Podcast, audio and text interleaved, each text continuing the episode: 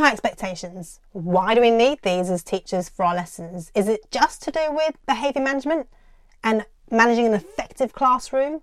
Or is it to do with helping our students prepare for later on in life so they're successful and go and do amazing things? So, in this episode, I'm going to talk about how to set and achieve those high expectations and why they're so important to have as teachers in our classrooms for our students. Now, we should expect good quality work. We should set high expectations with our students where they take pride in their work. They underline dates, underline titles with the ruler. They write with a pen. And when it comes to crossing things out, rather than scribbling and doodling everywhere, we teach them to just put a line through it, put a few lines through it so it's not scribbled and looks all messy. Take pride in their work in terms of handing in their homework in a nice sheet of A4 paper that's not folded and scrunched up and just given to you out of their pocket. So we should be mm. t- teaching our kids, teaching our students to take pride in their work, to take pride in what it looks like. Because if we can do that from the start, if we can teach them to take pride in their work, that is going to that's going to overflow into everything that they do in their life. Now, if it comes to um, students doing work online on Google Classroom, they can still take pride in how they present their work in terms of underlining, having keywords in bold, for example, so they stand out. It's very effective, very good to do for assignments for BTEC and CTEC vocational courses, having those keywords in bold for the SV to be able to spot and see throughout their work. Now, don't accept mediocrity, don't accept anything that's mediocre. What I've done in my P lessons is I expect high engagement, high effort. Yes, I know not everyone's going to be fantastic at sport. Yes, I know there are going to be students that don't like sport, don't enjoy sport. But all I want them to do is to put in as much effort as they can to enjoy my lessons and be engaged and take part. So if a student, for example, does a shot, does a skin in, my, in, in a sport in one of my lessons that is mediocre, they haven't put a lot of effort in, I'll say, right, good start, good try, but do it again and you repeat that and get them to do it over and over again until you can say, fantastic, well done, excellent effort, excellent engagement. Look how much you've progressed and done. Look how well you've done in the lesson as a result. So get your students to do it again. Do it again until they give you that engagement, they give you that high quality that you expect from your students, that you would like them to do. Yeah, of course, there are students that will struggle and they'll need a lot of scaffolding, they'll need a lot of support, differentiation, breaking down tasks. Of course, we do that for our students, but doesn't mean the expectations need to be low. We should never have low expectations of some students compared to others. We should have high expectations of every single one of our students in our lessons, no matter what their level of ability, because it's down to us as teachers to scaffold and support things and support them and break things down so it's a lot easier for them to access the content so they can still still put a lot of effort and engagement into our lessons. Now, this also comes down to when you ask your students questions in lessons.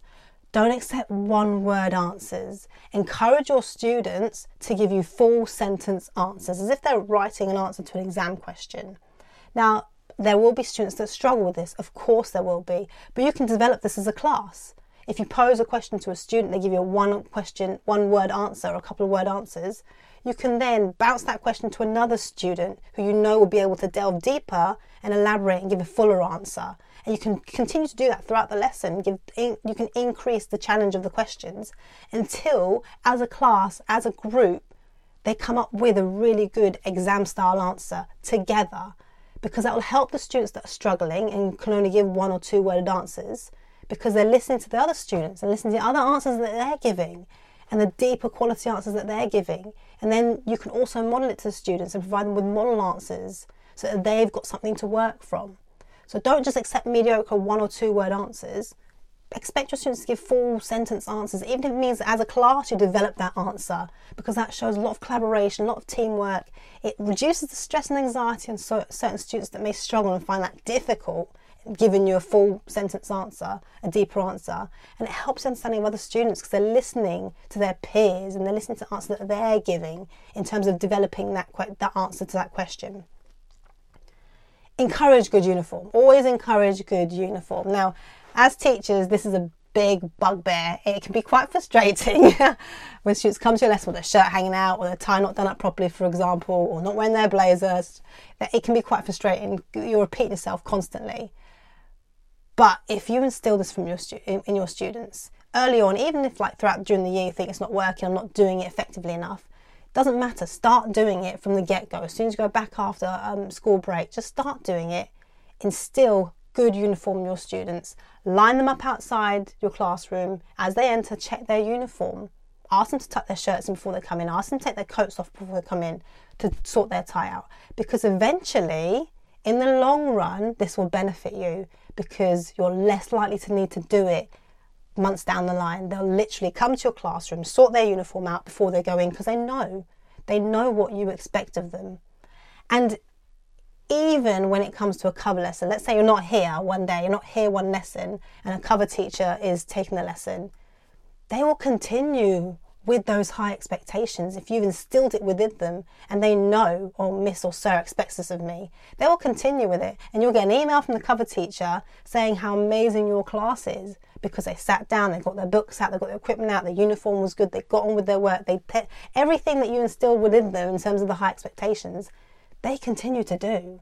Um, and now it does take a while, of course it does. It takes a while to do this. Um, and you have to make your students aware that like even if I'm not in, guys, like this is what I expect of you. Because if I find out from the cover teacher you haven't done this, then there will be consequences. You've chosen to you've chosen to not continue with our rules and routines and our expectations. So make them aware so that they know that okay, Miss or Sir is not going to be there. Um, but you're going to find out, even if it means that you email the cover teacher and find out how your class did. Um, but instill these from get go and do it continuously, maintain them because it will benefit you and your students in the long run. They will start to do these things later on in life in other things when it comes to tackling tasks or challenges rather than doing it mediocre and not putting the effort in. They'll want to tackle it and they'll want to work hard at it to get the best that they can get out of it because you've instilled that within them from an early age. Have high expectations for behaviour and again maintain these and instill these continuously.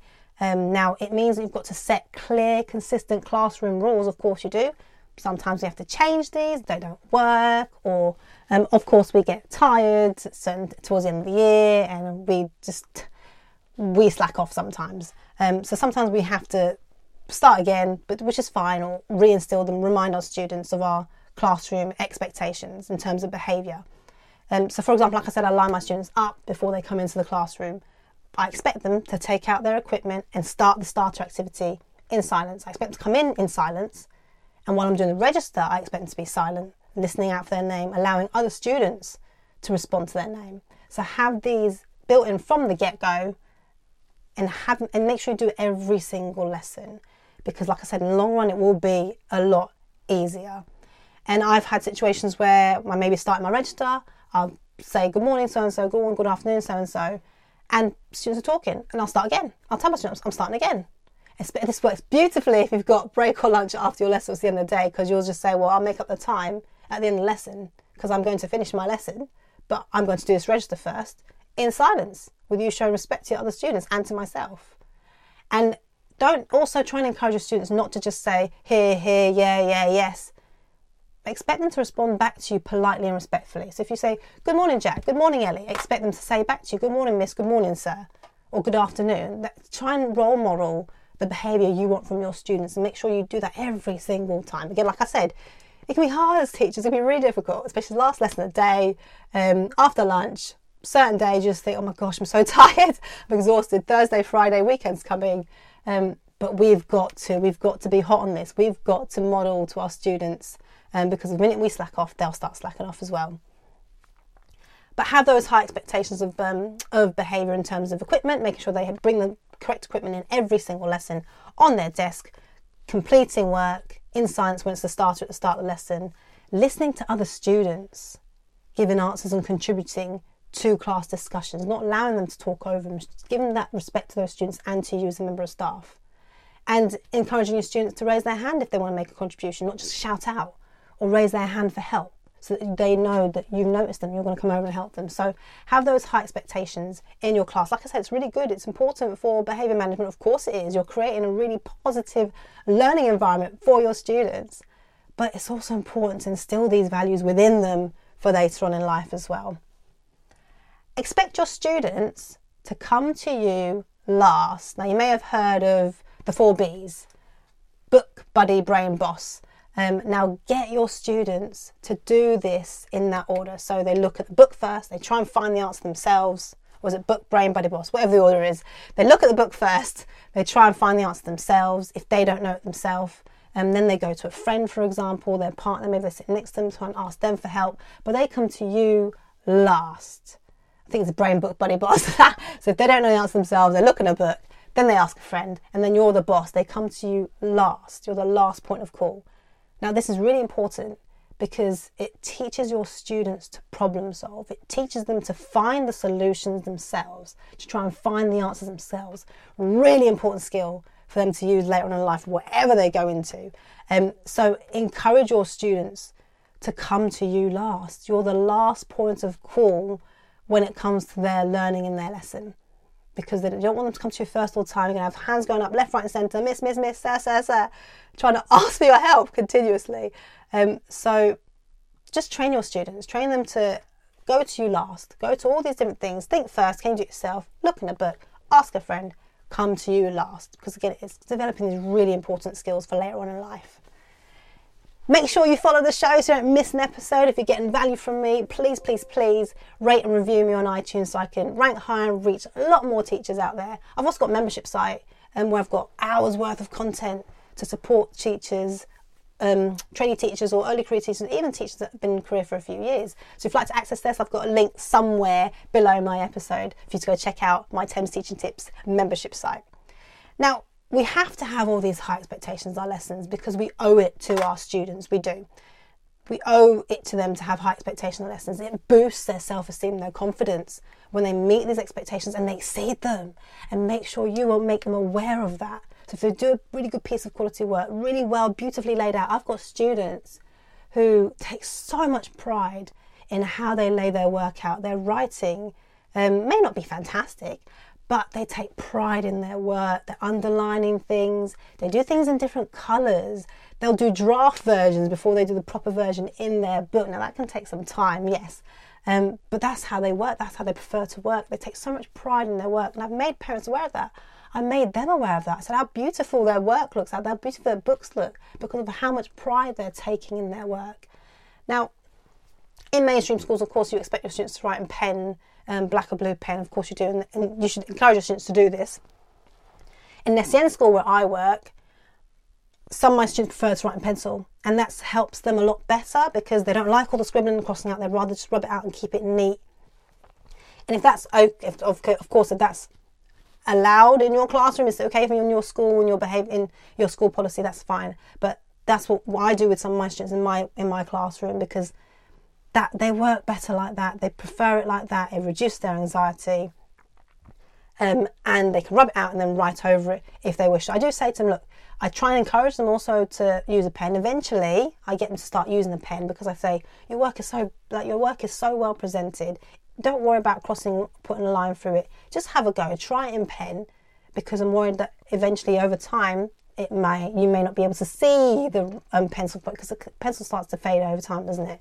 So um, obviously, I encourage your students to start using pen if you're in that situation like me, um, but don't push it from the get go. Let them let them use a pencil if that's how they feel comfortable working, if that's how they can take pride in their work, because you're still instilling these high expectations within your students.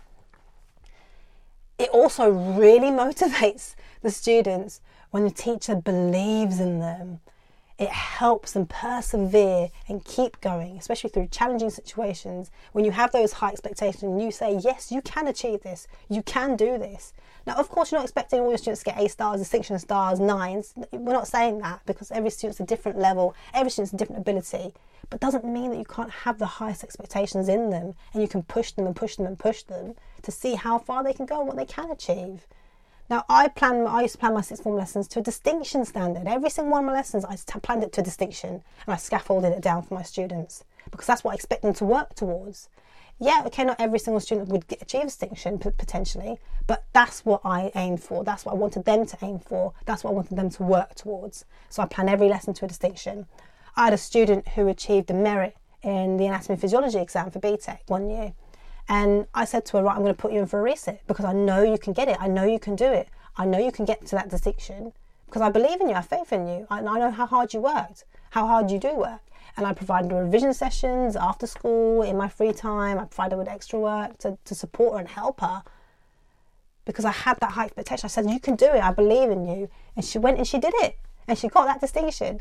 And she said to me, Oh, thank you so much, miss. Like, you did it. You helped me. I said, That, that wasn't me. I said, That was you.